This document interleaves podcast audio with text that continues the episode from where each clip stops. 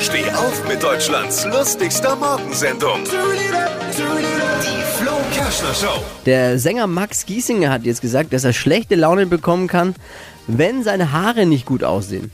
Wenn das, Versteh äh, ich. wenn das bei allen so wäre, dann wäre ganz Deutschland mies gelaunt momentan, oder? Tippi, wie ist es eigentlich mit deiner Laune bei. Ah, nee, okay. Hat ja keine Haare mehr. Naja. Betriebsrat.